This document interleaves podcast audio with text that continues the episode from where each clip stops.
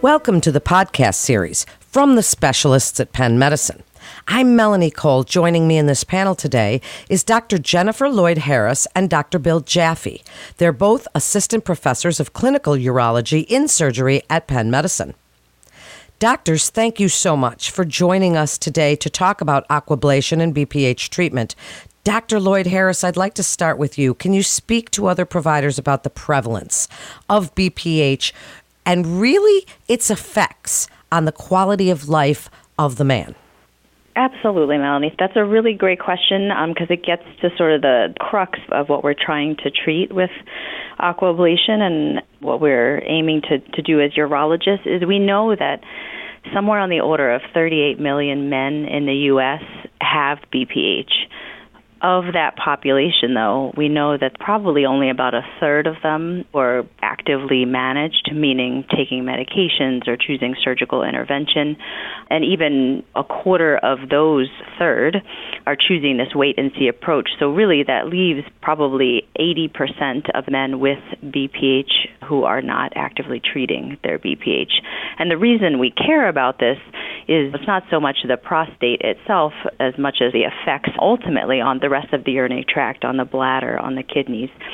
Certainly, we see men with urinary symptoms that can impact their lives in significant ways. They have urinary urgency, they may have frequency, they have difficulty emptying their bladder, they have issues with retention and urinary tract infections.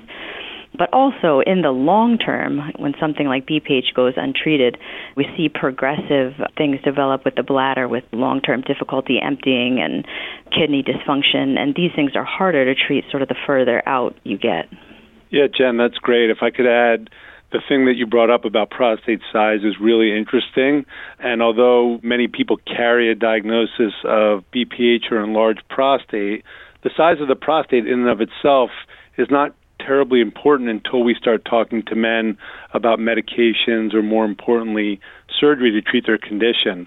So it's really the effects that the prostate has on urinating directly, and then the effects that it also has on the bladder, which is what's ultimately responsible for a lot of men's symptoms that cause them to seek out our care. Dr. Jaffe, I'd like you to expand a little bit on what you just said as far as the symptoms. What sends them to you at that point? Why is it that they come there? This is so common. Is it sort of a natural occurrence of aging for men? Speak a little bit about the symptoms that send them to you and BPH itself. So, Melanie, that's actually been studied. All men's prostates grow as they get older, and the impact that the size of the prostate, like we just discussed, has usually only a small impact on symptoms. The most common symptoms that men have related to their prostate are not necessarily what brings them to the doctor. So the most common symptoms that men have as they get older is the stream gets weaker, men develop some post-void dribbling, and it's common for men and in fact women to start to wake up once or twice at night to urinate as they get older. And so those are the most common symptoms, but what people usually come to see a urologist about is when they have frequency, urgency, and they start maybe even having accidents or leaking urine. And those are generally what drives people to finally come see us. And those are really bladder symptoms that are commonly, in men at least, from the effects of the prostatic obstruction or the blockage that the prostate is causing extra work for the bladder. It really can be quite life limiting as far as that quality. And it's true that men don't often seek treatments until their symptoms become life limiting. How do you stratify symptom burden? Yeah, great question. We're fortunate in that when we're thinking, to your point of symptom stratification, we have measures, we have tools that we can use to really drill down and quantify men's urinary symptoms as well as importantly to qualify you know how much of an impact on their quality of life is it having because ultimately that's one of the main drivers of whether or not we intervene is how much is it bothering you and is this something that if I could make this better for you, would you want that? And then to speak to your point before that, I think a challenge that we face as urologists is that I think men are a little hesitant to seek care because of these perceived trade offs. And I think fortunately, most of the medications we have and most of the tools we have from a surgical perspective, we don't have huge issues with things like urinary continence and erectile dysfunction. I would say that these are probably two of the primary concerns of men going into treatment of BPH and in considering a procedure. I mean, certainly anatomically, there are considerations that we have thinking about how the, the urinary sphincter is in such close proximity to the prostate. But we know as urologists we can differentiate that surgically and it becomes less of an issue. But I think certainly sexual function can't be understated and the potential impact of any of these interventions on sexual function. And when you think about things like ejaculation, you start talking about those, you have to remember that the prostate controls some of that ejaculatory function too. So that's certainly a conversation that we have with patients um, about the potential effects of any intervention on that. One of the things I almost always start talking to patients about when they come to, to see me for quote unquote BPH is that there are really two domains that I look at. I'm sure Dr. Lloyd Harris does this as well. We, of course, start with looking at their health. Is their condition going to impact their health? And luckily, with BPH, it rarely does. The sort of health related complications to BPH are relatively uncommon, but they're easy things to check. And we almost always start our evaluation of these patients by making sure that their condition is not affecting their health. And we often talk to them about what could happen in the future that could affect their health. But the big driver, as Dr. Lloyd Harris mentioned, the big driver of treatment in this condition is their quality of life. And that's the second domain we look at. And as she said, we have very good validated instruments to help us evaluate the impact that this is having on men's quality of life. And then the treatments that we have we often talk to them about the impacts that treatments are going to have to improve their quality of life and what potential downsides there could be. Well, then expand on the treatment we are talking about today, Dr. Jaffe. We're talking about aquablation. Tell us a little bit about patient selection, who it's indicated for, the advantages or possible complications. Give us a brief overview. Sure. So, aquablation is a great new technology we have a lot of different options for surgically treating patients for this condition these days, and aquablation is one of the newer ones. It's a non thermal water jet destruction of prostate tissue that's robotically controlled. So we have an ultrasound probe in the patient's rectum to visualize the prostate, and then an endoscopic piece that's fixed into their urethra that's connected to the robotic arm. And the surgeon can program out using the ultrasound images what portion of the prostate that you want treated with the non thermal water jet. Aquablation is really a good procedure for men with almost any size prostate. It's been well studied in men with prostates from about 30 cubic centimeters to 150 cubic centimeters. It's one of the treatments that is ideal for men that are failing medical therapy, meaning they're on medications, they're not happy with their symptoms, or they have other sort of medical downstream complications of their condition, and they're progressing towards surgical treatment. I'll just add to Melanie that I think one of the nice things that aquablation adds is this ability really to create a surgical map. With the addition of the transrectal ultrasound, as Dr. Jaffe mentioned, we can get precise about where this tissue ablation or destruction is happening and where the tissue is being removed in a way that we don't have the ability to do with some of our other technologies. And as Dr. Jaffe spoke to, the other great thing about it is that it's proven over time to be size independent. And so we see definitely that there's sort of a spectrum of treatments we have, and some are meant for smaller size prostates, some for larger, but this one seems to be size independent.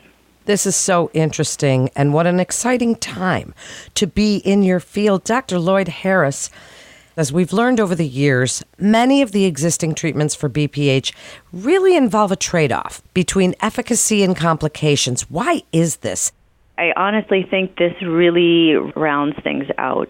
Fortunately, in urology, we have a lot of minimally invasive cystoscopic, endoscopic ways to treat guys with BPH without needing to do any intra-abdominal surgery it sort of used to be the paradigm that these really large prostates would have to be treated with more invasive technologies and more invasive tools.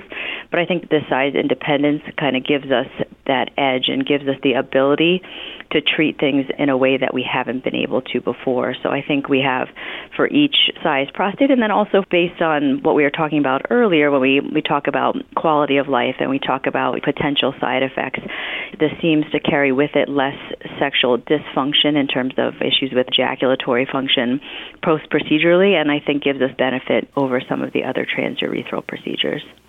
How long do the results last, Dr. Lloyd Harris? What have you seen? How have been your outcomes?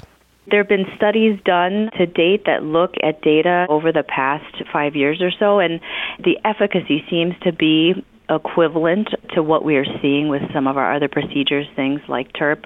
So I think this gives you the durability that some of our less invasive procedures and certainly medications have. So reoperation rates have been studied and are exceedingly low.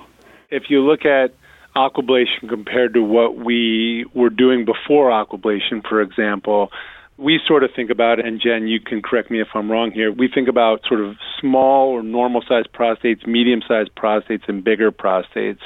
And for sort of medium sized prostates, the standard of care has been a TURP. And aquablation has actually been studied in a randomized trial with TURP and was shown to be equally as effective in terms of outcomes, in terms of how patients do with their symptoms and their flow rates and how they empty their bladders, and actually better in terms of safety and risk of complications. And then it's actually also been studied in larger prostates where before we were really looking, as Dr. Lloyd Harris said, at much more invasive operations like open surgery or robotic surgery. And aquablation is very effective at those larger prostates with much less invasiveness, much less disruption to the patient compared to some of the alternatives. I'd love to give you each a chance for a final thought here. Dr. Lloyd Harris, you mentioned this before treating the whole man. Please just reiterate and wrap up for us how does this really fit into that total picture of a comprehensive approach for men with BPH?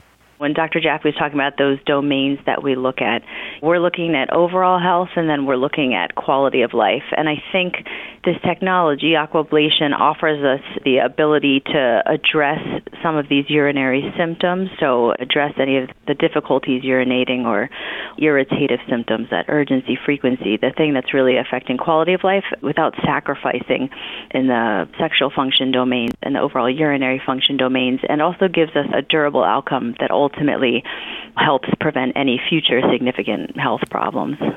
Dr. Jaffe, last word to you. If someone wants to refer a patient in for aquablation at Penn Medicine, who should they contact and what would you like other providers to know about referral and the importance of early referral to the specialists at Penn Medicine?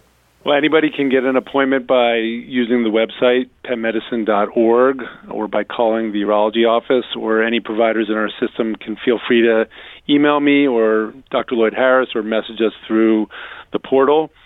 We like to see men whenever they are bothered enough by their symptoms that they would like to make a change.